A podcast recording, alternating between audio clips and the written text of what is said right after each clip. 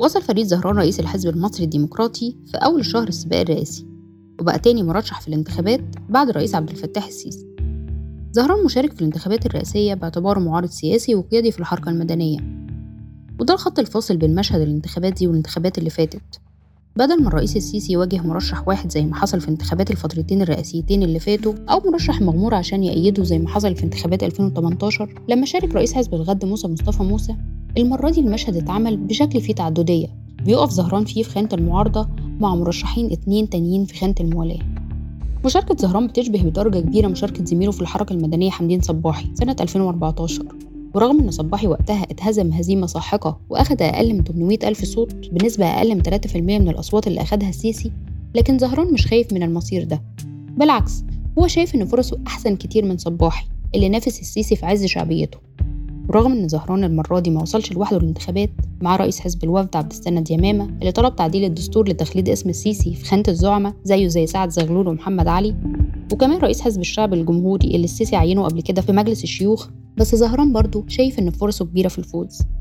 قابلنا فريد زهران وسألناه عن أسباب ترشحه للرئاسة وإيه الفرق بينه وبين باقي مرشحين المعارضة اللي ما تمكنوش من دخول السباق الرئاسي؟ سألنا ليه منعت السلطة أحمد طنطاوي وسمحت له هو بالترشح. وليه ما تحالفش مع حملات طنطاوي وجميلة إسماعيل بعد خروجهم من السباق؟ أنا رنا ممدوح وده بودكاست مدى مصر. المرشح الرئاسي ورئيس حزب المصري الديمقراطي فريد زهران أهلا وسهلا بحضرتك وشكرا على حديثك لمدى مصر. أنا اللي متشكر جدا ليكي ويعني أرجو أن يكون حوار جيد ومفيد. في البداية حضرتك تصدرت مشهد مقاطعة الانتخابات الرئاسية سنة 2018 والسنة اللي بعدها رفضت التعديلات الدستورية اللي مهدت الطريق لاستمرار الرئيس عبد الفتاح السيسي الفترة الرئاسية الثالثه ليه قررت المشاركة في الانتخابات الرئاسية دلوقتي رغم إنها امتداد للخطوتين دول؟ طيب خليني أقول لك في البداية إن أنا رفضت التعديلات الدستورية. طبعا ده كان أمر نعتز ونفخر به. وفي الوفد رؤساء الحركة المدنية اللي قام بزيارة للبرلمان للإدلاء بآرائهم فيما يتعلق بالتعديلات الدستورية. كنت واحد من الذين شاركوا جنبا إلى جنب مع المهندس محمد سامي رئيس حزب الكرامة والأستاذ مدحت الزاهد رئيس حزب التحالف الشعبي والأستاذ محمد أنور السادات رئيس حزب الاصلاح والتنميه ويعني لو رجعت لهم ممكن يقولوا لك إن كانت من أقوى إذا لم تكن أقوى الكلمات اللي قيلت في رفض هذه التعديلات الدستورية كانت الكلمة اللي أنا قلتها. والبيان الذي أصدره الحزب بهذا الصدد كان بيان واضح ومحدد.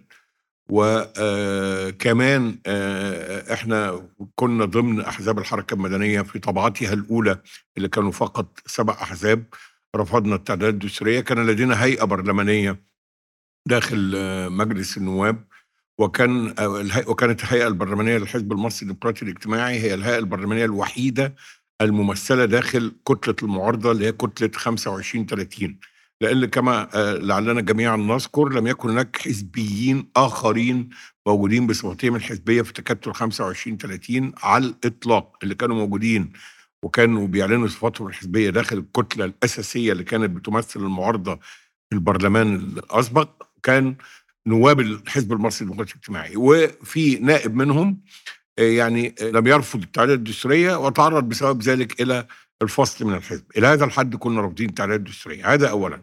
ثانيا بخصوص انتخابات 2018 إحنا كان تصورنا في ذلك الوقت إن إحنا مش قاطعنا الانتخابات أو قررنا أن لا نشارك في الانتخابات. إحنا كان موقفنا إن إحنا منعنا من المشاركة في الانتخابات. وهناك فرق بين التعبيرين. إحنا كحزب حزب المصري الديمقراطي الاجتماعي منذ تأسيسه وحتى الآن هو بيستجيب لأي دعوة للمشاركة بيستجيب لأي دعوة للحوار بيستجيب لأي دعوة للتواصل بيستجيب لأي دعوة للتفاوض. ده مبدأ أساسي وده طريق انتهجه الحزب منذ اللحظة الأولى بلا تردد. في أحزاب يعني إيه متأرجحة بين منطق المقاطعة ومنطق المشاركة وتتردد أحيانا وتخضع أحيانا أخرى لابتزاز أو كذا. الحزب المصري الديمقراطي الاجتماعي ليس من بينهم. وبالتالي أنا بقول اللحظة اللي الحزب يثبت بأنه ما بيشاركش معناها إنه بيمنع من المشاركة مش معناها إنه خد قرار بعدم المشاركة أو المقاطعة.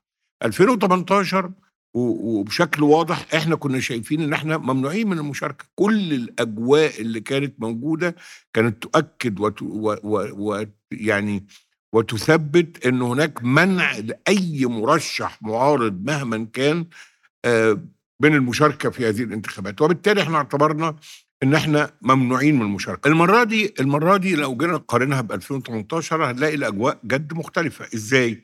يعني نبدأ الكلام بإنه اولا بدأ مسار ما بدءا من دعوة الرئيس السيسي في إفطار الأسرة المصرية للحوار الوطني. المسار ده بدأه الرئيس السيسي بأنه قال أنا بدعو لحوار وطني من أجل الإصلاح السياسي الذي تأخر كثيرا. دي نص كلمات الرئيس. آه، أنا ألحقت بهذا المسار في في في اللحظة بتاعة إعلانه في فطار الأسرة المصرية. عندما ألحقت بهذا المسار تم بشكل موازي لبناء مسار الحوار الوطني إعادة بناء الحركة المدنية اللي هي كانت تفككت وأعيد بنائها بشكل موسع. يعني كنا في الأول سبع أحزاب فانضم خمس خمس أحزاب جدد وأصبحنا 12 حزب. وبدأ مسار آه، يعني في من ناحية آه، حوار بيدور بين أحزاب معارضة 12 حزب آه، تحت مظله الحركة المدنية وفي من ناحية ثانية إن هذه الحركة المدنية نفسها بتدير حوار مع السلطات هذا الحوار بيتخذ مسارات متعددة وتحت مظله ما عرف بالحوار الوطني. العملية دي استمرت على مدى شهر واثنين وثلاثه وكانت يعني مليانة تفاصيل آه، تتعلق بايه الشروط اللازمة لنجاح هذا الحوار ضرورة الإفراج عن المحبوسين على ذمة قضايا الرأي طب مين؟ طب قوائم معينة تطلع طب ناس بعينها تطلع. وبشكل موازي للكلام عن المحبوسين على ذمة قضاء الراي طب إيه إيه إيه ضمانات أن يكون هذا الحوار بيتم في أجواء آه، ديمقراطية؟ طب هل هينقل اعلاميا ولا لأ؟ طب هل هيتاح تمثيل متوازن للمعارضة في آه، في الحوار ده ولا يعني إلى آخر كل ما إيه ما يعني النقاشات والمفاوضات اللي تمت لضمان أن يكون هذا الحوار مثمر أو مفيد على نحو أو آخر بالنسبة للمعارضة وبالنسبة آه، لقلب هذه المعارضة آه، أو يعني القوى الرئيسية في هذه المعارضة اللي هي الحركة المدنية. ال ال ال الأجواء دي المسار ده خلق أوضاع مختلفة على الأرض. ما بالتالي أنا بقول بشكل واضح ما إحناش إزاء انتخابات 2018 إحنا إزاء أجواء مختلفة للانتخابات يؤكد على كلامي إيه مثلا أضرب مثال بسيط جدا إحنا كنا في الحركة المدنية بنناقش فكرة يعني عندما بدأ الحديث عن الانتخابات الرئاسية بدأ بالحديث عن الضمانات. وأول بيان طلعته الحركة المدنية في إبريل آه 23 عن الانتخابات الرئاسية كان حديث عن الضمانات. بعدها بفترة وجيزة إحنا آه أنا على الأقل يعني مش كلنا فوجئنا أو أنا فوجئت آخرين يعني بأنه الأستاذ أحمد طنطاوي أعلن ترشحه للانتخابات الرئاسة أعتبر ذلك آه بمثابة آه بداية للانتخابات. خلاص أصل أستاذ أحمد طنطاوي ماهوش لا قدر الله يعني هيكون جزء من مسرحية أو من كذا أو بتاع يعني واعلن هو ترشحه من من لبنان. ثم لما رجع مصر أجر مقر الحمله في وسط البلد وبدأ عملية انتخابية. ما كانش من الممكن تصور أن أن تتم بهذا الشكل على الإطلاق مثلا في 2018 ترشح الأستاذ أحمد طنطاوي شجع بقية الأحزاب على أحزاب الحركة المدنيه وأحزاب المعارضة على مناقشة الموضوع وخلى الحديث بيدور حوالين آه، فريق رئاسي آه، طب مين؟ طب كل حزب بدأ يفكر وبالتالي بدأت تعلن أسماء أخرى يعني أعلن اسم الاستاذ أحمد طنطاوي ثم أعلن عن آه، احتمالات ترشح الأستاذ المهندس أكمل ثم أعلن عن احتمالات ترشح الأستاذة جميلة ثم أعلن عن ترشح فريد زهران في مرحلة لاحقة. اذا بدأ يبقى في أجواء انتخابات. بتتم في شروط مختلفة عن شروط 2018 هل هي شروط مثلى؟ الإجابة لا. هل هي شروط نموذجية؟ الإجابة لا.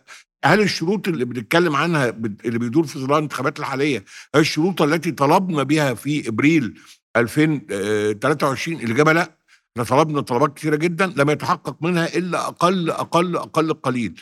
لكن على الرغم من ذلك إحنا بنقول إن هذه أجواء أفضل من أجواء انتخابات 2018 وإن في ظل التحسن الملحوظ للأجواء نتيجة مسار الحوار الوطني ونتيجة ترشح أكتر من حد من المعارضة بقى في مناخ مختلف وبقى في آه، يعني وضع مختلف. بقى في آه، أجواء انتخابات اللي هي إيه؟ في تضييق وفي آه، شكاوى وفي شد وجذب وحركة في الشارع وحركة في الإعلام وحراك سياسي. بدأ يبقى في حراك سياسي تحت عنوان أن هناك انتخابات لرئاسة الجمهورية.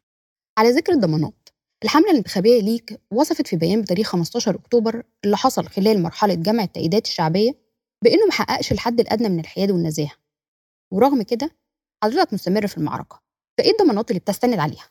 ما هو تاني مرة أخرى إحنا طول الوقت بنتكلم عن مراحل في المرحلة ال- ال- الخاصة بجمع التوكيلات شابه الكثير من التجاوزات التي لم توفر ما نراه حد أدنى. يعني أبرز تجاوز من وجهة نظري و- و- وللأسف ما خدش حقه من من النقد يعني إن أنت بتتكلمي عن 217 مكتب ل 60 مليون ناخب. ده أكبر تجاوز.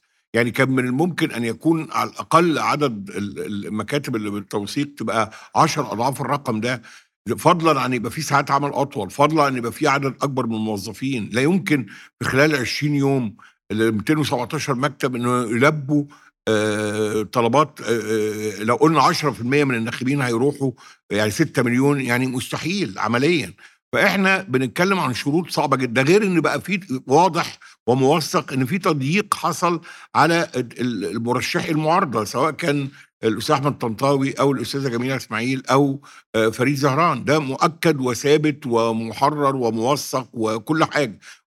لكن إحنا بنتعامل مع الانتخابات مش باعتبارها آه، زي ما قلت مش باعتبارها لا طريق مفروش بالورود ولا بتدور أرجو أن يكون ذلك واضحا. هذه الانتخابات منذ اللحظة الأولى من وجهة نظرنا لا تدور في أجواء نموذجية. وما طلبنا به لم يتحقق. فهو المسار هيبقى مليان عقبات. آه كانت هذه عقبه أساسية. آه طب ما نقول بقية العقبات. أنا الحزب المصري للمخالفه الاجتماعي قبل البيان اللي سعادتك بتشيري إليه ده مطلع بيان بيقول فيه إحنا قعدنا 15 يوم عشان نجيب مقر للحملة الانتخابية ونعمل اتصالات وتواصل ويعني مش عارفين نجيب مقر للحملة الانتخابية. وأنا؟ آه، آه، آه، إن إحنا عملنا حديث واحد. هل معنى كلامك إن الحملة الانتخابية لفريد زهران ما عندهاش مقر لغاية دلوقتي؟ إحنا 16 أكتوبر النهاردة. عندها مقر أخيرا بعد الحمد لله 15 يوم من المثابرة والمطالبة والإلحاح والبحث والاتصال والتواصل أصبح لدينا مقر. اذا اللي أنا عايز أقوله لك إنه طيب إحنا ظهرنا في كام تلفزيون آه، رسمي وظهرنا إزاي؟ والحلقة اللي أنا سجلتها اتأجلت مرتين ولا ما اتأجلتش؟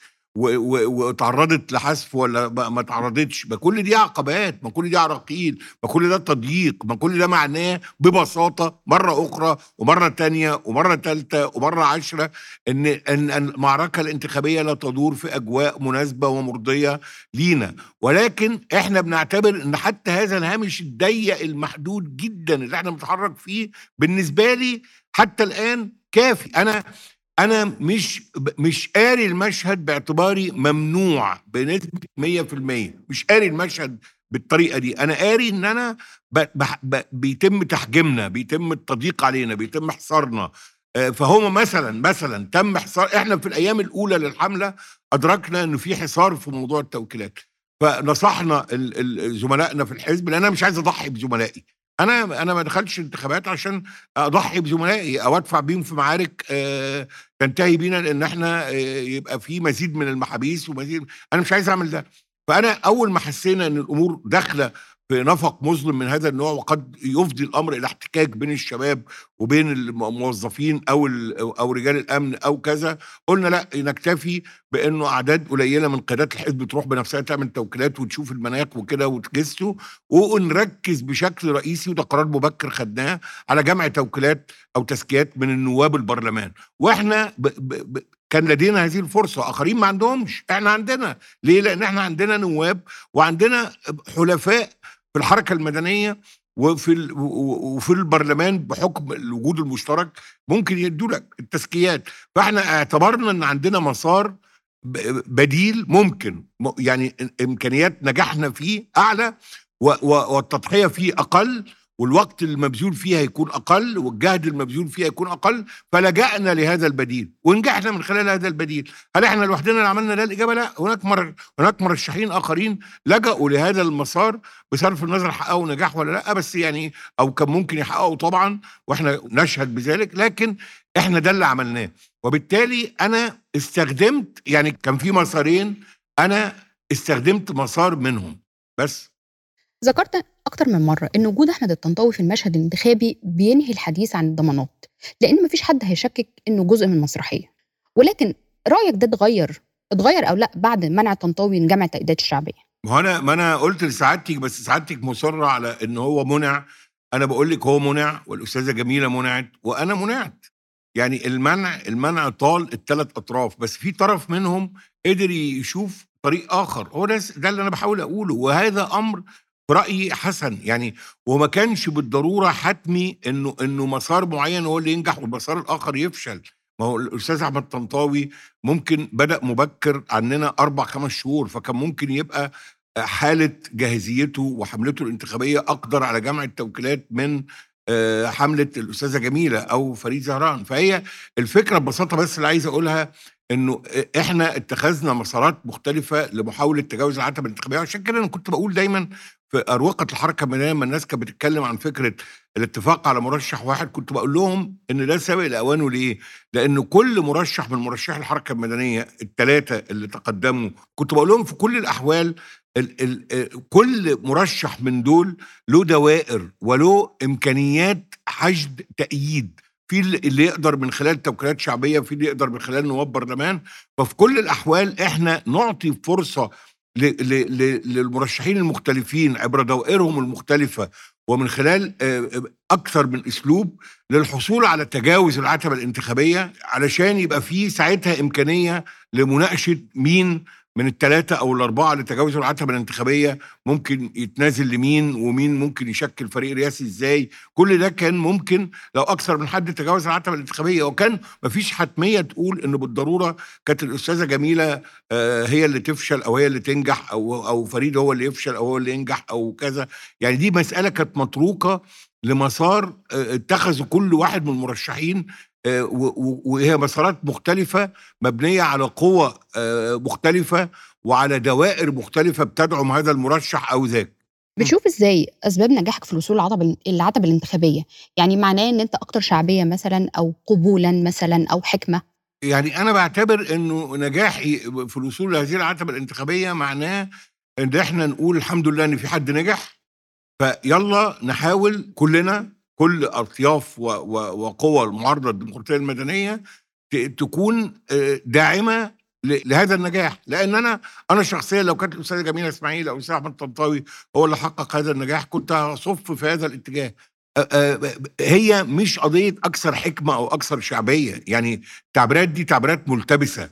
هي قضية إنه في كلا كل طرف من الأطراف استخدم أدوات. يعني مثلا على سبيل المثال لا يخفى على أحد إن الأستاذة جميلة إسماعيل كانت آه، باعتبارها هتكون أول مرشحة امرأة في, في تاريخ مصر. كان ده هيبقى ليه لخطابها جاذبية خاصة لدى آه، نساء كسر. وده كان ممكن يخليها عندها فرصة كبيرة في إنها تحصل على تزكيات نواب نساء مثلا. دي فرصة مش بالضرورة تتوفر لفريد زهران. أو تتوفر الأستاذ أحمد طنطاوي فكل حد من المرشحين أنا متأكد إن لو كان الأستاذ محمد أنور السادات قرر الترشح ونزل كان هيبقى فرصته في الحصول على تزكيات من النواب ربما أكتر مني. لأن هو له علاقات بحكم إن هو كان نائب لسنوات طويلة و و ويعرف كتير من النواب. كان ممكن يبقى آه، قدراته أكبر على حشد وعدد نوابه في البرلمان أكبر من عدد النواب المصري الديمقراطي الاجتماعي فكان ممكن يبقى قدرته على النواب أكتر. يعني إحنا باختصار كل عشان كده كنت بقول إيه دايما الناس اللي كانت بتقول لي نتفق على مرشح واحد وتتضامن الجهود من أجل تجاوز العتبة الانتخابية كنت بقول لهم مش صحيح إن جمهور كل مرشح من دول واحد. مش صحيح إن كل مرشح من دول له دائرة يعني إيه يستطيع أن يدفع بيها في تأييد المرشح الآخر. لا مش صحيح. فإحنا مش واصلين يعني كمعارضة لمستوى من الهارموني والتناغم والانسجام بحيث نقول إن إحنا لو اتفقنا من الأول على مرشح واحد فالدايرة اللي حوالين المرشح ده أو جمهور المرشح ده بالضرورة هيدي المرشح الثاني لا وبالتالي كان رأيي إن إحنا كل المرشحين تحاول تتجاوز العتبة الانتخابية وبمجرد ما نتجاوز العتبة الانتخابية يصبح آه، هناك إمكانية لجولة أخرى من النقاش تدور حوالين إيه بقى؟ خدي بالك تاني ما كنتش بقول إنه افرض ثلاثة أو أربعة تجاوزوا العتبه الانتخابية خلاص هيبقى تاني يوم هنقدر نعمل فريق رئاسي وتاني يوم نقدر نتفق على لا ده هناخد شوية وقت بقى نتناقش في إيه؟ نتناقش في إيه الخطاب السياسي وايه المواقف المحددة الواضحة؟ لأن إحنا هنا الحركة المدنية ده ائتلاف واسع لكن لو اتفقنا على فريق رئاسي ومرشح وكذا محتاجين بقى نقلب نقلب بعض الملفات. نقول مثلا طب إيه الموقف بالظبط من السلطة؟ طب إيه الموقف بالظبط من السياسات الاقتصادية؟ طب إيه الموقف بالظبط من القضايا الديمقراطية؟ يعني هنفتح ملفات ونتفق على خطاب سياسي برنامجي واحد. يعني أنا هضرب لسعادتك مثال بسيط. دلوقتي أنا مش مرشح للحزب المصري الديمقراطي الاجتماعي بس. أنا مرشح على الأقل لتحالف بين حزبين اللي هو المصري الديمقراطي الاجتماعي والعدل ده على الأقل. زائد إن في ناس من أحزاب أخرى سواء في الحركة المدنية أو خارج الحركة المدنية بتدعم فريد زهران. يعني أنا بقيت مرشح لقطاع أكبر من الحزب المصري الديمقراطي الاجتماعي. طب دي دي بتترجم على الأرض؟ إن الحملة بتاعت فريد زهران ما هيش حزب فريد زهران لوحده النهارده. يعني النهارده في اتنين متحدثين باسم الحملة واحد منهم مش في الحزب المصري الديمقراطي الاجتماعي في المكتب التنفيذي الحمله أكتر من نصه مش في الحزب المصري الديمقراطي الاجتماعي وهكذا. فإحنا هنا بنتكلم عن شراكة. يعني لو إنه اتسعت الدوائر اللي بتدعم فريد زهران في هذه الحملة بصفته مرشح التيار الديمقراطي الاجتماعي بصفة عامة فمنطقي والطبيعي إن الحملة هينضم ليها ناس أكتر. الطبيعي والمنطقي إن الخطاب السياسي لفريد زهران برامج فريد زهران سياسات اللي هيطرحها الرسائل السياسية اللي هيقولها لازم اكون موضع توافق. هذه الحملة بمعناها الواسع. على ذكر التوافق ليه دايما كلامك يبدو بعيدا شوية عن التوافق خصوصا مع ممثلي المعارضة؟ يعني في الوقت اللي كان عندك فيه حملة أحمد الطنطاوي وجميلة إسماعيل اللي قطعوا شوط كبير رغم عدم يعني استمرارهم في المعركة أو حتى في دخول المعركة إلا إنك ما ساعدش للتحالف معاهم. ولكن أنت قلت أنا لست عاطل أنا مش عاطل زي سياسيين تانيين أنا مش بمثل مشروع صدامي صفري خطابنا بيختلف عن الأحزاب الأحزاب والقوى المعارضة التانية. ورغم التصريحات اللي بيشوفها البعض صدامية بطلب الحركة المدنية إنها تدعمك. أنا الحقيقة مندهش جدا من سؤالك. أنا اولا ما دخلتش في تراشق مع أي مرشح آخر واعلاني المتواصل والمتكرر والمستمر بالمناسبة إن أنا مش مرشح صراع صفري وإن أنا مش مرشح صدامي. أنا مش عارف ليه سعادتك خدتيه باعتباره موجه ضد الأستاذ أحمد طنطاوي أو ضد الأستاذة جميلة إسماعيل. أنا ما سمعتش منهم إنهم طرحوا نفسهم كمرشحين صداميين أو كمرشحين صراع صفري. أنا ما سمعتش منهم ده.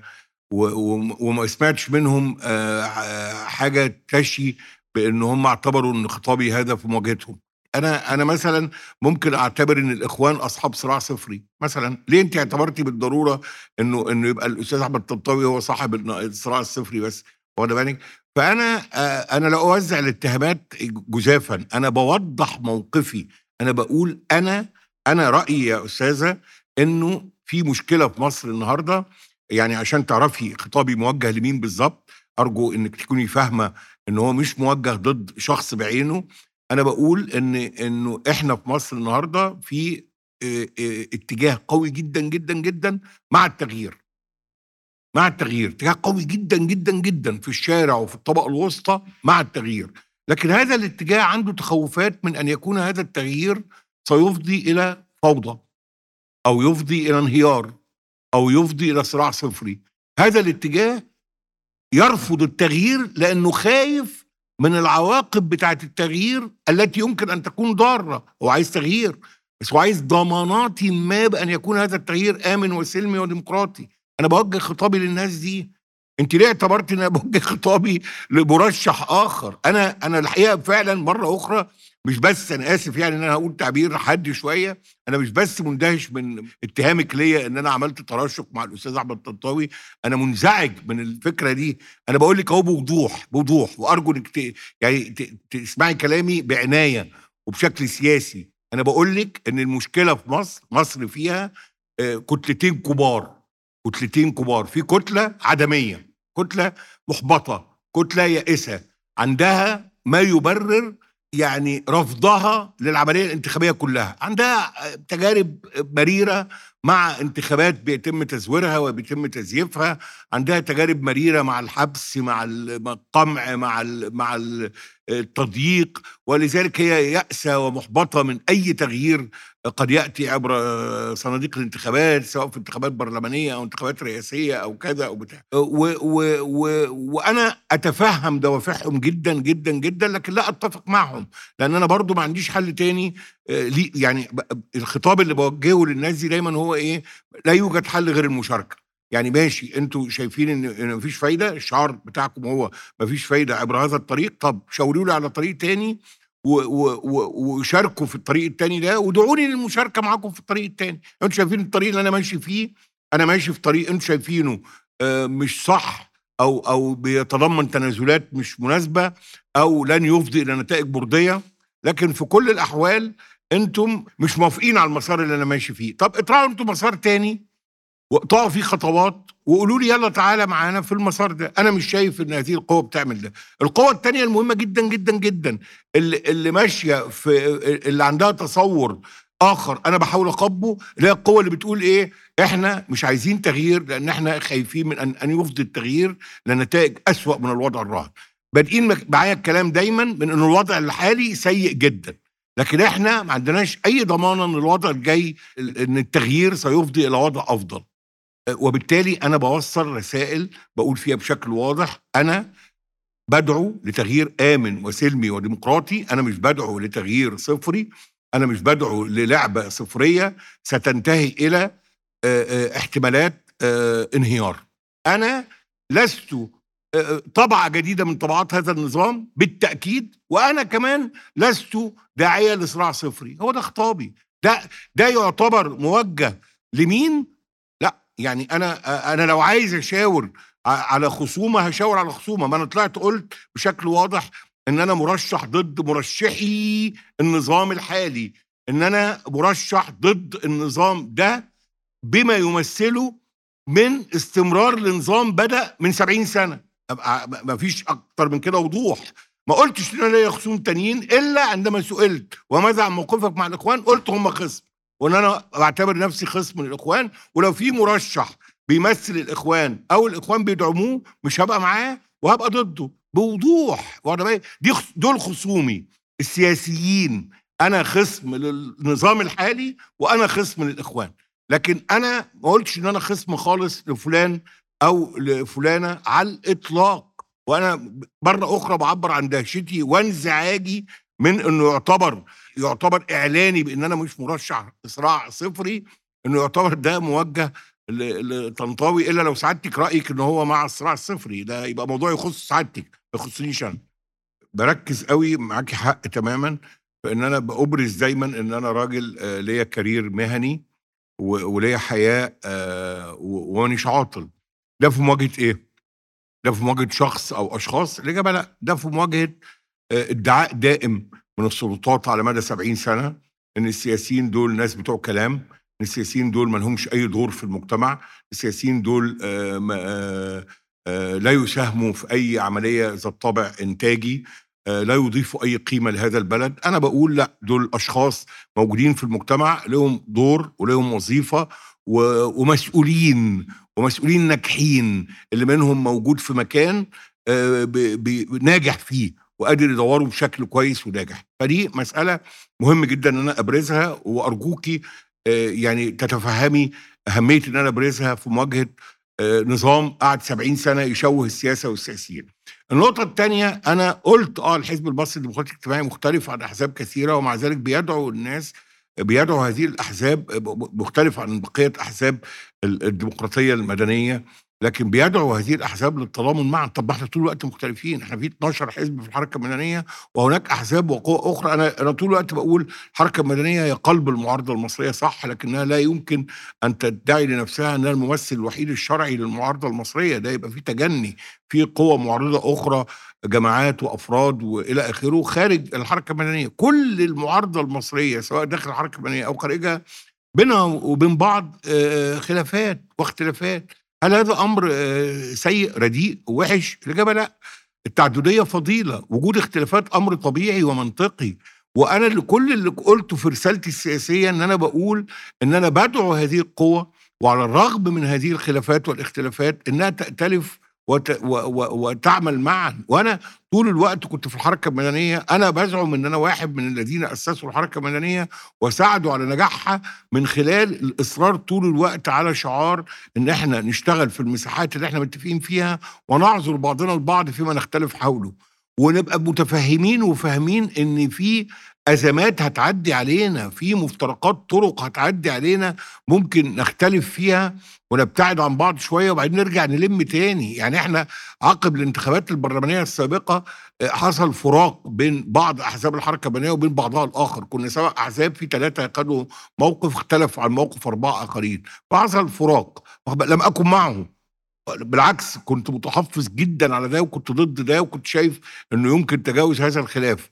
وتجاوزه بمعنى إن إحنا ن نستعيد اللُحمة مرّة أخرى بعد فترة انتخابات بر في ناس رفضت واعتبرت دي نهاية المطاف، والحمد لله طلع توقعاتي صح، إن بعد انتهاء الانتخابات البرلمانية بفترة و آآ يعني النفوس هديت والناس راجعت حساباتها وب كل الأطراف راجعت حساباتها وشافت إنه لا زال ما يجمعنا أكثر مما يفرقنا بصرف النظر عن خلافنا في الموقف الخاص بالانتخابات البرلمانية، فعُدنا مرّة أخرى ع عُدنا كحركة مدنية مرّة أخرى وعادت الأحزاب و وتم إعادة بناء الحركة المدنية في معركة مهمة جدًا اسمها معركة الحوار الوطني، حققنا فيها نجاحات ما ملموسة، كان أهمها وأبرزها إن إحنا قعدنا آآ سنتين على ترابيزة واحدة في الحركة المدنية نتناقش مرات بهدوء ومرات بحدة ونوصل لأوراق مشتركة ونبني رؤى مشتركة ون ونبعت وفود مشتركة ونتكلم بلغة واحدة في قضايا السياسة والإقتصاد والمجتمع المدني،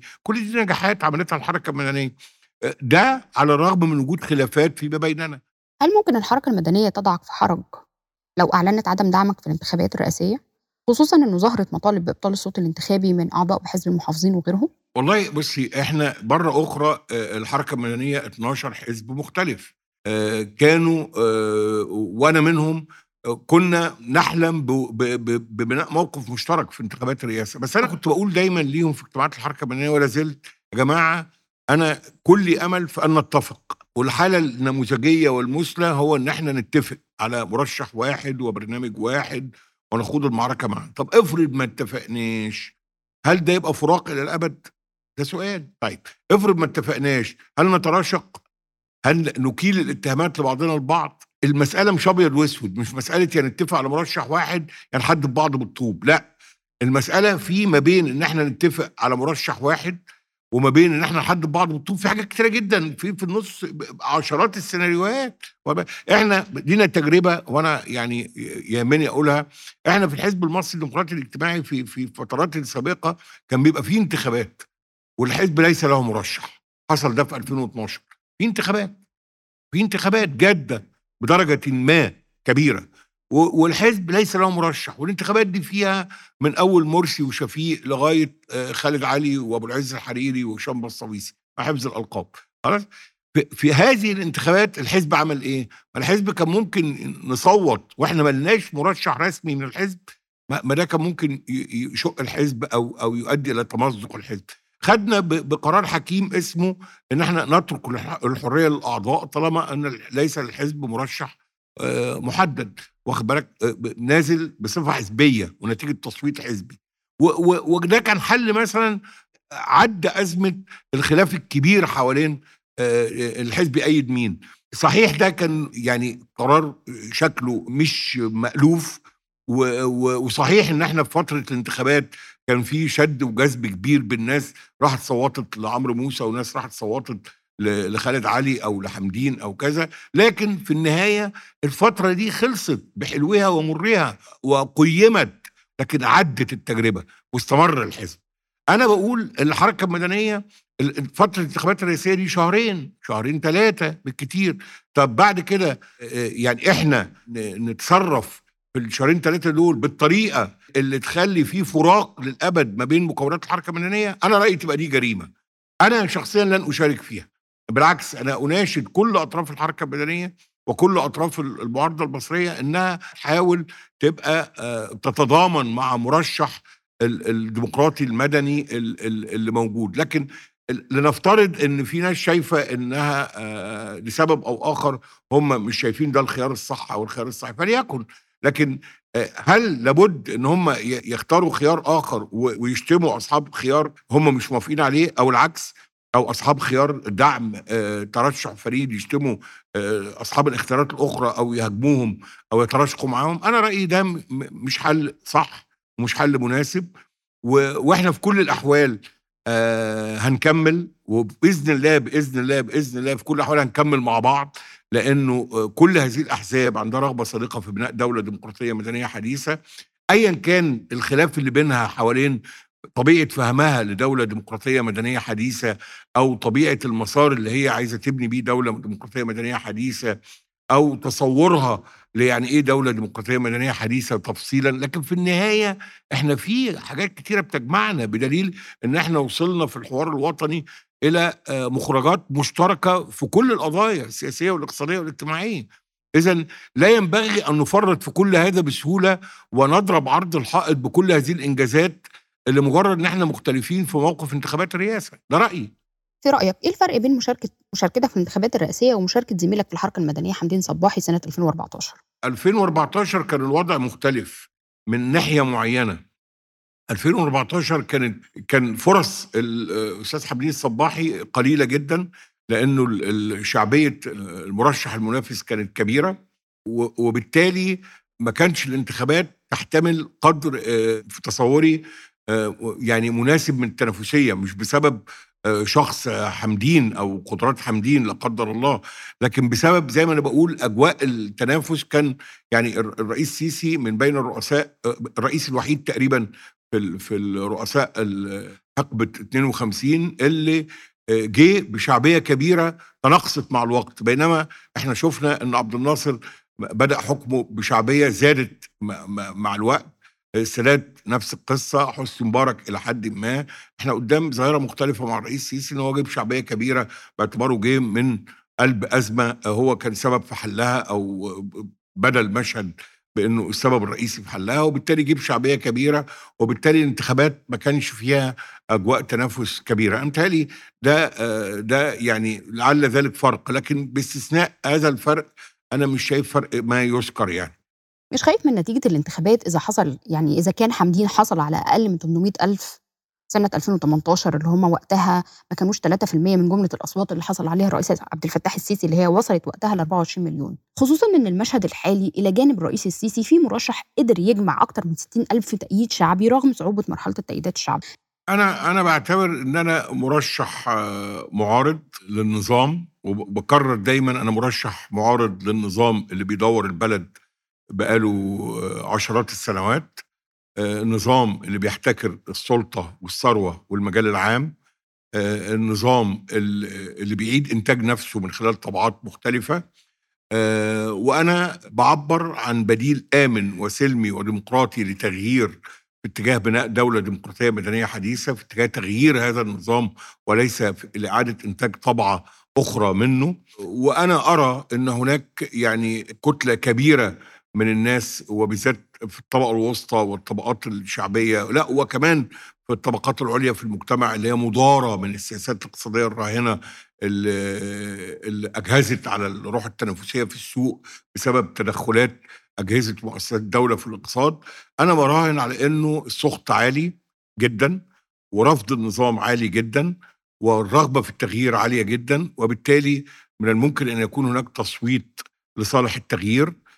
فقط الرسالة اللي أنا بحاول أوصلها للناس طول الوقت وحريص عليها هي آه، إنه التغيير آه، لن يفضي بالضرورة إلى انهيار للأمن والاستقرار وإنه العكس استمرار الوضع الحالي هيؤدي إلى انهيار الأمن والاستقرار.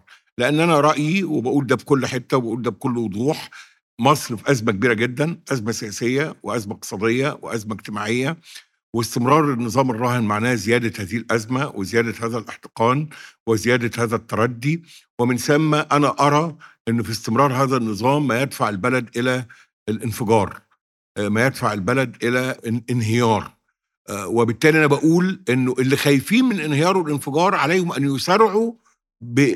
باختيار تغيير آمن وسلمي وديمقراطي عليهم أن يسارعوا ب... بالمشاركة في هذه الانتخابات الرئاسية لاختيار رئيس جديد يضع ال... ال... البلد في مسار جديد آه، مسار تغيير آمن وسلمي وديمقراطي. أنا بدعو آه، لسيناريو أقرب ما يكون إلى محاولة استعادة التحالف 30 6 أنا رهاني على إن قوة التغيير الآمن السلمي سواء في داخل النخب الحاكمة أو داخل المعارضة تتضافر تساعد بعض علشان نوصل لهذا التغيير الآمن السلمي الديمقراطي. لأنه المرة دي لو البلد آه، انفجرت وهي هتنفجر لأنه في مستويات معينة من التردي الاقتصادي الاجتماعي لن تحتمله الطبقات الأكثر فقرا. آه، وزي ما أنا قلت مرة واثنين وثلاثة وبعيد تاني إحنا أصبحنا كنا طول عمرنا بنقول ما فيش حد بيبات من غير عشاء. لا في ناس دلوقتي بتبات من غير عشاء. الناس دي ما حدش هيقدر يحول دون خروجها للشارع في حالة انفجارية. والناس دي لو خرجت وده بعيده تاني وثالث ورابع دي لو خرجت ما حدش هيعرف يلمها وما حدش هيعرف يسيطر عليها لا بالمعنى الأمني وأنا آسف في التعبير اللي بعديه بقى ولا بالمعنى السياسي لأن المرة المرة السابقة في في 25 يناير كانت لحظة مختلفة كان في قوة موجودة آه، بتشارك في هذا الحدث في هذه الثورة وكانت هذه القوة قادرة من خلال التفاوض أو التفاهم أو كذا إنها توصل لصيغ وإنها توصل ببعض المعاناة إلى انتخابات وإلى توافقات آه، آخره. لكن المرة دي أنا مش شايف ده. أنا أنا شايف فراغ مهول فراغ سياسي هائل نتيجة التضييق الأمني ونتيجة تصفية الحياة السياسية وبالتالي وعليه فأنا بكرر تاني. يعني كل الناس اللي رافضة هذا النظام واللي عايزة تغيير لكن خايفة من التغيير عليها تبقى عارفة إن استمرار هذا النظام هو اللي هيؤدي إلى اللي هي خايفة منه اللي هو الانفجار والتردي والفوضى وافتقاد الأمن وافتقاد الاستقرار. اللي أنا بكرره كثيرا.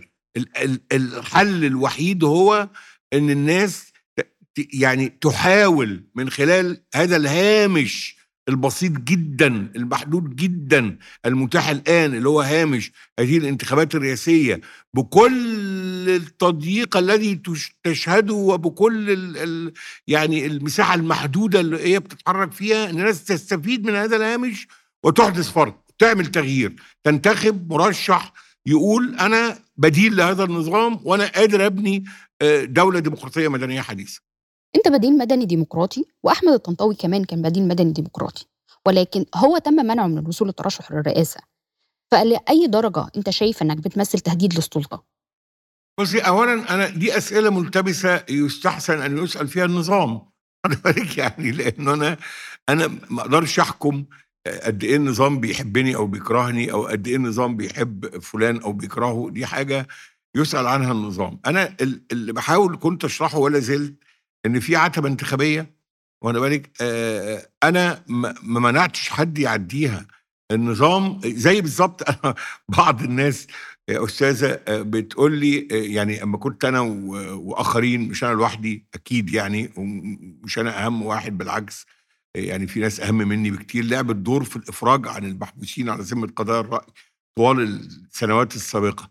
وأنا كنت أحيانا بسمع من بعض الناس بيطلبوني أو بيطلبوا حمدين مثلا أو بيطلبوا حد من الاصدقاء ويطلبوا مننا الإفراج عن فلان أو الإفراج عن علان وكده.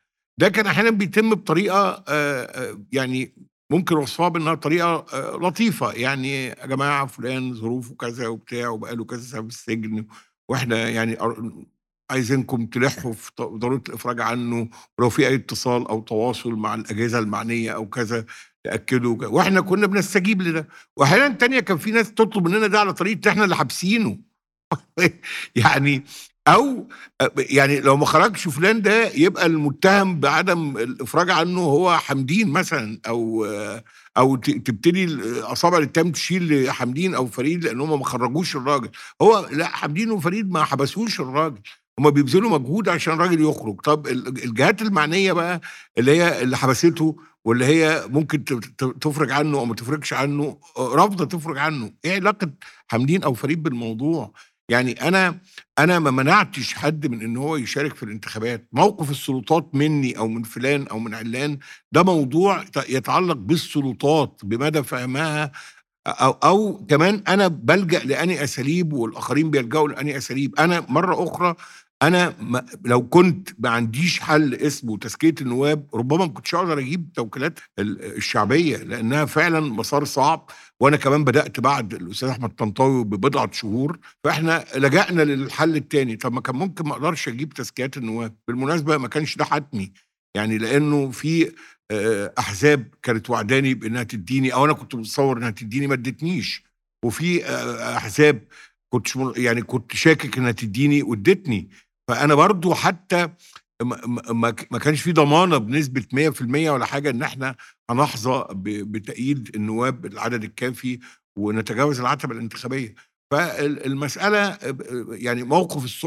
أنا موقفي من النظام ومن التغيير واضح، موقف النظام منّي دي قصة أخرى يُسأل عنها يعني رجال النظام أو ممثلي النظام بقى ما أعرفش مين تسأليه بس يعني يا ريت تلاقي حد والنبي تسأليه ويا ريت أعرف الإجابة برضه، ده يهمني يعني. وإيه تعليقك على اللي بيتقال عن إن رئيس المخابرات عباس كامل زار حضرتك في المستشفى بعد جلسة إمم. سابقة جمعتك أنت وآخرين معاه للاتفاق على ترشحك للرئاسة، في مقابل بقى مقاعد في البرلمان وإفراج عن عدد من السجناء وانفراجة محدودة في المجال العام أو حتى غير محدودة، هل معنى كده إن السلطة بتعارض وجودك في المشهد الانتخابي؟ والله أنا لو في مرشحين تانيين حد قعد معاهم يا ريت يقولوا، ولو في حد قعد معايا في قعدة مع الأجهزة زي ما سعادتِك أشرتِ كده يا ريت ال اللي بيقول هذا الكلام يطلع يقوله بشجاعة، أنا أنا باقول لِك إن ده ما حصلش، وإنه لو كان ال اللي بيقول هذه الأقوال يعني أنا أرجو إنه يكون عنده من الشجاعة ما يمكنه إن هو يطلع ويقول الكلام ده، بس ويبقى ده موضوع نقاش مفتوح ومُعلن قدّام الرأي العام.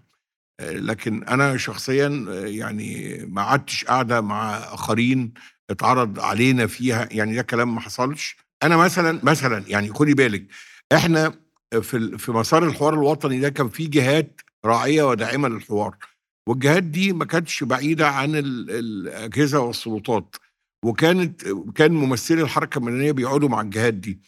فأنا كنت باطلع من اجتماعات مع الجهات دي أقول إن إحنا قعدنا وقُلنا إيه وقالوا لنا إيه وحاجات من هذا النوع، باقول ده فين؟ باقول ده في الحزب عندي وباقول ده في دوائر الحركة المدنية وباقول ده في كل حتة. في ناس كانت بتروح وبتقعد وبتنكر إنها راحت وقعدت أو إنها شاركت، فأنا يعني إيه دي طريقتين في ال في ال في التعامل. أنا شخصيًا يعني ما عنديش حرج أو حساسية آآ في التعامل مع ممثلي السلطة، وأنا ما باختارش من يمثل السلطة. يعني ب أنا ما باحبش إن السلطة تختار من يمثلني في أي حوار، واخدة بالِك؟ يعني لو أنا في داخل في حوار مع السلطة، ما أحبش إن السلطة تقول لي والنبي ابعت علي ما تبعتش سيد مثلًا، وما أحبش أنا كمان برضه أقول للسلطة والنبي لو أنا أنتِ داعياني الحوار آه، طب أنا مش عايز أقعد مع سيد أنا عايز أقعد مع محمد، ما أقدرش أعمل ده،؟ فكل طرف بيختار ممثليه، ففي آه في في الحوار الوطني تم وفي مسار من التواصل والاتصال بين الحركة المدنية ورؤساء أحزاب الحركة المدنية وبين ما يسمى بالجهات الداعمة أو الراعية للحوار، وده كان بيشارك فيه كل رؤساء أحزاب الحركة المدنية. آآ ربما الفرق إن بعض رؤساء الأحزاب يعني أعتقد أتمنى ما يكونش كتير منهم، لكن يمكن يكون في منهم من أنكر مشاركته مثلًا أو من كذا، لكن أنا شخصيًا آآ شايف إن مثل هذا الإنكار لا يليق بنا، الناس شاركت و وأنا ما أعتقدش ده شيء مشين أو مهين، ده طبائع الأمور، إحنا في حياة سياسية وفي الحياة السياسية الناس بتتحاور وبتتفاوض والمفروض القنوات كلها بتكون مفتوحة، بس هو اللي يعيب أي اتصال أو تواصل إن هو يكون مُحاط ب ب بالسرية والكتمان وإنه ينطوي على صفقات يعني أنا آسف يعني مبتذلة أو أو كذا، لكن في السياسة يجوز الناس تقعد مع بعض عشان تتكلم في الإفراج عن المحبوسين، يجوز الناس تقعد مع بعض عشان تتكلم في ضرورة إن الحوار يبقى مُذاع على الهوا، ضروري الناس تقعد مع بعض عشان تتكلم في إن يبقى في تمثيل للمعارضة في الحوار الوطني، ودي ودي أدوار الحمد لله نجحنا في في إن إحنا نعملها من خلال هذه الحوارات. هل في ناس في الحركة المدنية بتقول إن حصل حوارات معاها بخصوص انتخابات الرئاسة؟ يعني أنا رأيي إن اللي عمل ده يعلنه،؟ يعني لكن أنا ما قعدتش قعدة فيها عدد من الناس وتم فيه مناقشة انتخابات الرئاسة ما ما حصلش طيب إذا كان فوز السيسي فترة رئاسية ثالثة هو أمر مؤكد فإيه المكاسب اللي هتعود على المعارضة من مشاركتك في المش... في المشهد الانتخابي؟ أنا أنا تقديري اولا إنه يعني ما فيش في الدنيا حاجة مؤكدة يعني كل الاحتمالات مفتوحة ورغبة الناس في التغيير قد تكون رغبة كبيرة. بالذات لو كان الاستمرار سيفضي إلى عواقب وخيمة كما أوضحت. ده نمرة واحد. نمرة اتنين أنا بعتبر إنه إن أنا كمعارض وكحزب معارض وكتيار مدني ديمقراطي أنا بالفعل بكسب. مش هاكسب إيه أنا بكسب. كل يوم بكسب. إحنا ان الحزب يهتم بقضية سياسية زي انتخابات رئاسه الجمهورية ويتناقش فيها ونتكلم عن كل أبعاد الموضوع من أول هل هتبقى مسرحية ولا هتبقى انتخابات جادة وهل هيبقى عندنا خطاب انتخابي متميز ولا لأ وهل عندنا جاهزية تنظيمية ولا لأ وهل هنقدر ولا مش هنقدر من أول المناقشات دي لغاية القرار اللي خدناه في 21 9 آه ثم ما تلا ذلك من تشكيل مجموعات عمل وناس بتكتب البرنامج وناس بتشتغل في على الأرض في المحافظات وناس بتحاول تعمل إعداد للرسائل السياسية وناس بتحاول إحنا بنشتغل في ظل يعني تصفية الحياة السياسية المصرية على مدى عشرات السنوات اللي أنا بسميه مشروع حزب بيحتشد بيعبأ بيشتغل ده مكسب. انه إن إحنا بنينا تحالف مع حزب العدل ده مكسب. إن إحنا بتتسع حركتنا مع قوى معارضة أخرى وبنعبأ بعضنا البعض ده مكسب. إن إحنا بنتحرك في الاعلام وإن أنا بعمل الحوار ده معاكي دلوقتي بصفتي مرشح رئاسي ده مكسب. إن إحنا نزلنا عملنا شوية توكيلات شعبية ده مكسب. إن إحنا اختبرنا قدرتنا على إن إحنا نخاطب نواب مستقلين ونحصل منهم على تزكيات ده مكسب. إن أنا أفاجئ وأنا بتحرك على الأرض بقى في المحافظات وأكون موجود امبارح أو أول امبارح في في سرس العين منوفيه مسقط رأسي الذي اعتز به عشان أعلن تدشين الحملة من هناك. إن واحد من النواب المستقلين اللي زكوني من غير ما أعرفه بشكل شخصي هو أحد نواب المنوفية المستقلين وإنه بياخد الكلمة في في المؤتمر ويعلن دعمه وتأييده ويعلن تزكيته ده مكسب.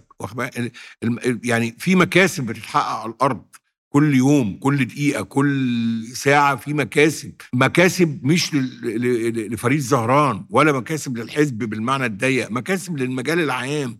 لأن أنا رأيي أنه أن هذه الانتخابات خطوة في طريق يعني في أسوأ الأحوال إذا ما جابتش رئيس جديد وإذا ما أدتش إلى تغيير ملموس بهذا المعنى فهي على الأقل هتوسع مساحة المجال السياسي وهتخلي خطاب معارض راديكالي زي الخطاب اللي أنا بتبناه خطاب لا يوجه ضد شخص بعينه وإنما يوجه ضد نظام بيدير البلد بطريقة معينة لعشرات السنوات إن مثل هذا الخطاب يجد طريقه لإنه يتسمع ويتسمع فين؟ يتسمع في سلس الليان وبكرة يبقى في البطرشيل وبعد بكرة يبقى في غنايم وبعد بعده يبقى في إدفو هو هو ده ده ده المكسب إن إحنا بنتحرك على الأرض وإن إحنا بنحاول نشق طريقنا لبناء مجال سياسي وإن إحنا مش آخر الدنيا انتخابات الرئاسة اللي إحنا بإذن الله في احتمال برضه نكسبها لا ده بعد انتخابات الرئاسة في انتخابات برلمان وبعد انتخابات البرلمان قد تأتي انتخابات محليات. إحنا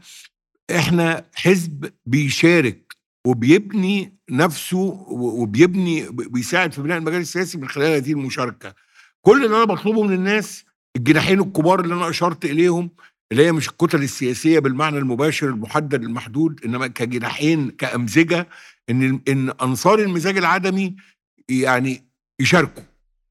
يشاركوا لأن مشاركتهم حاسمة. مشاركتهم حاسمة.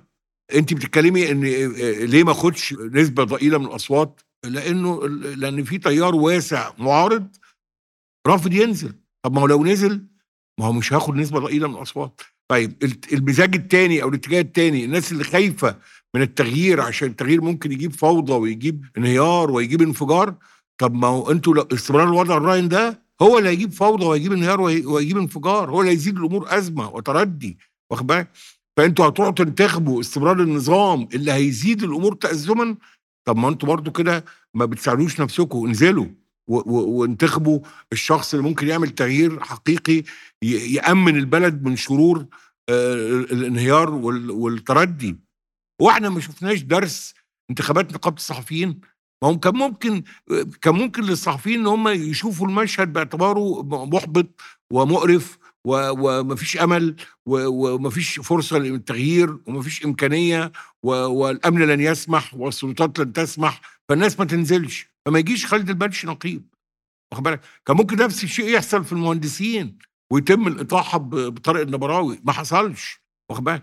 اذا في شواهد تؤكد إن مجرد مشاركة الناس بتعمل فرق إزاي شفت مشهد حشد المواطنين في الشوارع والميادين في القاهرة والمحافظات للإيحاء بمطالبة الجماهير للرئيس عبد الفتاح السيسي بالترشح لفترة رئاسية ثالثة؟ إيه الضامن عدم تكرار تلك المشاهد لمطالبة السيسي بتعديل الدستور أو الاستمرار في الحكم مرة كمان؟ مفيش ضامن غير مشاركتنا. يا أستاذة الضامن هو مشاركتنا. الضامن هو قوة مشاركتنا. هو هو حصل حشد في التوكيلات. إحنا ما قدرناش نعمل حشد بنفس القدر. ليه؟ لأن إحنا ضعاف. يا ريتنا كنا لو كنا أقوى لو كانت الناس استجابت لدعوة المشاركة اللي إحنا قلناها من يوم ومن اتنين ومن أسبوع ومن اتنين ومن شهر ومن اتنين ومن سنة ومن اتنين كان ممكن الحشد اللي اتعمل في التوكيلات لصالح مرشح النظام يبقى قده حشد مرة ومرتين وثلاثه لصالح قوى المعارضه بس ده ما حصلش. ال- ال- الحشد اللي سعادتك بتشيري إليه إحنا ليه ما نقدرش نعمل حشد أكبر منه؟ حشد تصويتي. إحنا ليه ما نقدرش نعمل ده؟ لأن إحنا مش قادرين نعمل ده. فما فيش داعي إن إحنا يعني إحنا إيه اللي أنا بدينه؟ إيه اللي أنا بنتقده؟ إيه اللي أنا واقف عنده؟ إن هذا الحشد بيتم الحشد اللي بيتم لصالح مرشح النظام بيتم باستخدام أجهزة ومؤسسات الدولة. ده اللي أنا بنتقده وبدينه. لكن أنا في نفس الوقت أنا عايز أعمل أنا حشد للقوى المدنية والديمقراطية لقوى التغيير. مصر أنا بقول بشكل واضح النهارده انصار التغيير أكتر من انصار استمرار النظام الراهن. بشكل موضوعي أنا اعي كويس اللي أنا بقوله. لكن الرأي العام الواسع اللي مع التغيير ده منقسم ما بين دعاة العزوف واليأس والإحباط تحت دعوة إن إن مفيش فايدة عبر هذا الطريق بينما ما حدش منهم بيشاور لي على طريق تاني أمشي معاهم فيه. وما بين حزب الكنبة المحافظ اللي شايف إنه يعني الوضع الراهن أفضل من تغيير غير مأمون العواقب هو هو دي المشكلة اللي إحنا واقعين فيها ودي المشكلة اللي محتاجة حل بس إلى جانب فئة حزب الكنبة في فئة تانية في فئة تانية شايفة إن الانتخابات الرئاسية الحالية هي بوابة لاستمرار الرئيس عبد الفتاح السيسي في الحكم فترات رئاسية جاية يعني إيه بوابة؟ أيوه يعني إيه؟ يعني سيادتك طرحة إيه عشان نقفل البوابة دي بعد إذن سيادتك يعني؟ يعني الناس اللي بتقول الجملة دي، الجملة دي بتعجبني قوي واخد بالك اللي هي يعني قولي لي سعادتك بقى يعني سعادتك إيه الاقتراح اللي عند الناس عشان نقفل البوابة دي؟ عشان أروح معاهم أقفلها فورا يلا بكرة الصبح يعني قولي لي بكرة الصبح هنعمل إيه؟ يعني أنا سئلت سؤال في الهيئه العليا اللي اجتمعت من الساعة 9 مساء للساعة 3 الفجر واخد بالك حوالين لو صوتنا بعدم المشاركة في الانتخابات تاني يوم هنعمل إيه؟ فالإجابة كانت تاني يوم هنروح كلنا ننام ونستريح وننبسط ونشوف يعني نشوف أكل عيشنا بينما لو صوتنا لصالح ترشح تاني يوم هنعمل إيه؟ لا تاني يوم هنقف على أزاحنا وننزل ونتقابل ونناقش هنعمل إيه بكرة وهنعمل إيه بعده وهن وهنوجه خطاب لمين ومين هيشتغل في إيه.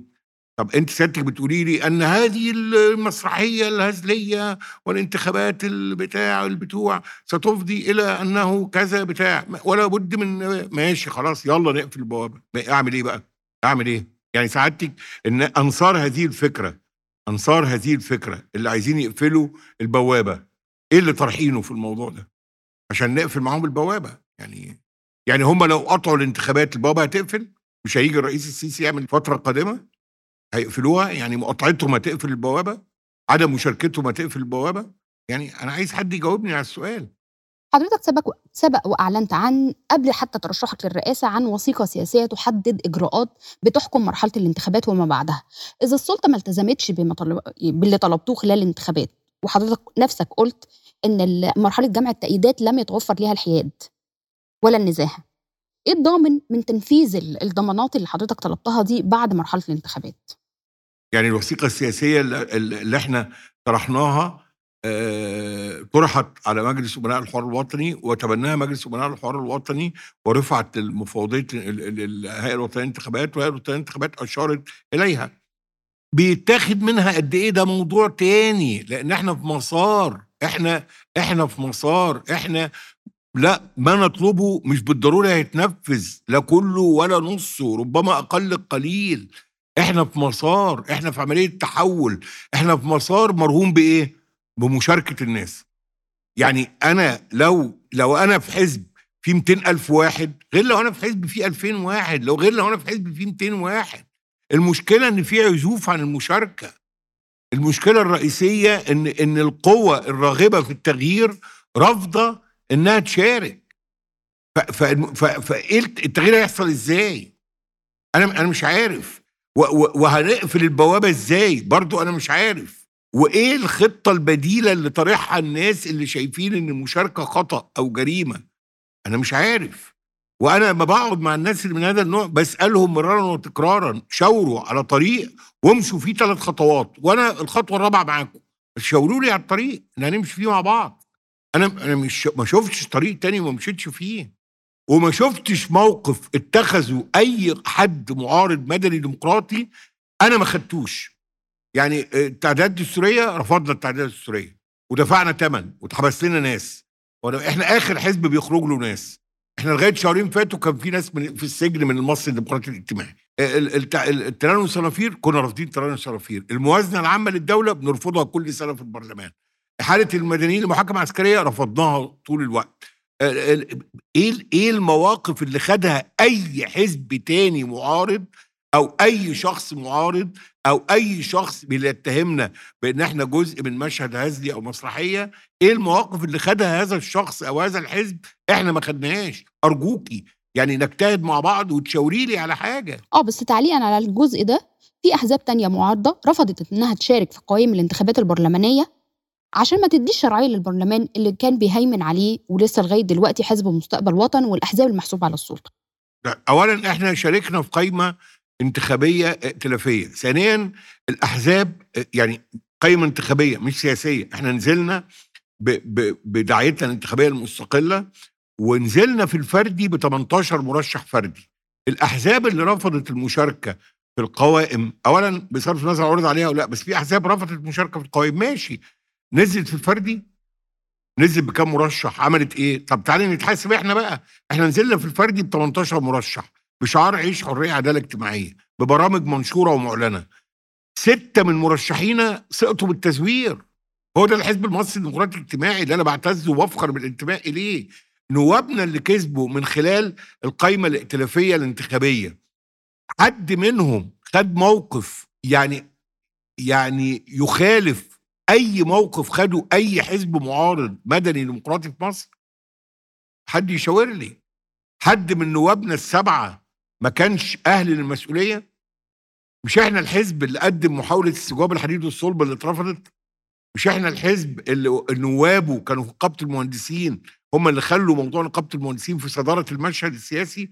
مش إحنا الحزب اللي طلب ال ال شهداء الأطباء بشهداء الجيش والشرطة؟ مش إحنا الحزب اللي رافع لواء حل مشاكل التصالح في في مخالفات البناء واخد بالك؟ وبيسعى في هذا الاتجاه؟ مش إحنا أ أعد لِك إحنا عملنا إيه في البرلمان ب7 نواب؟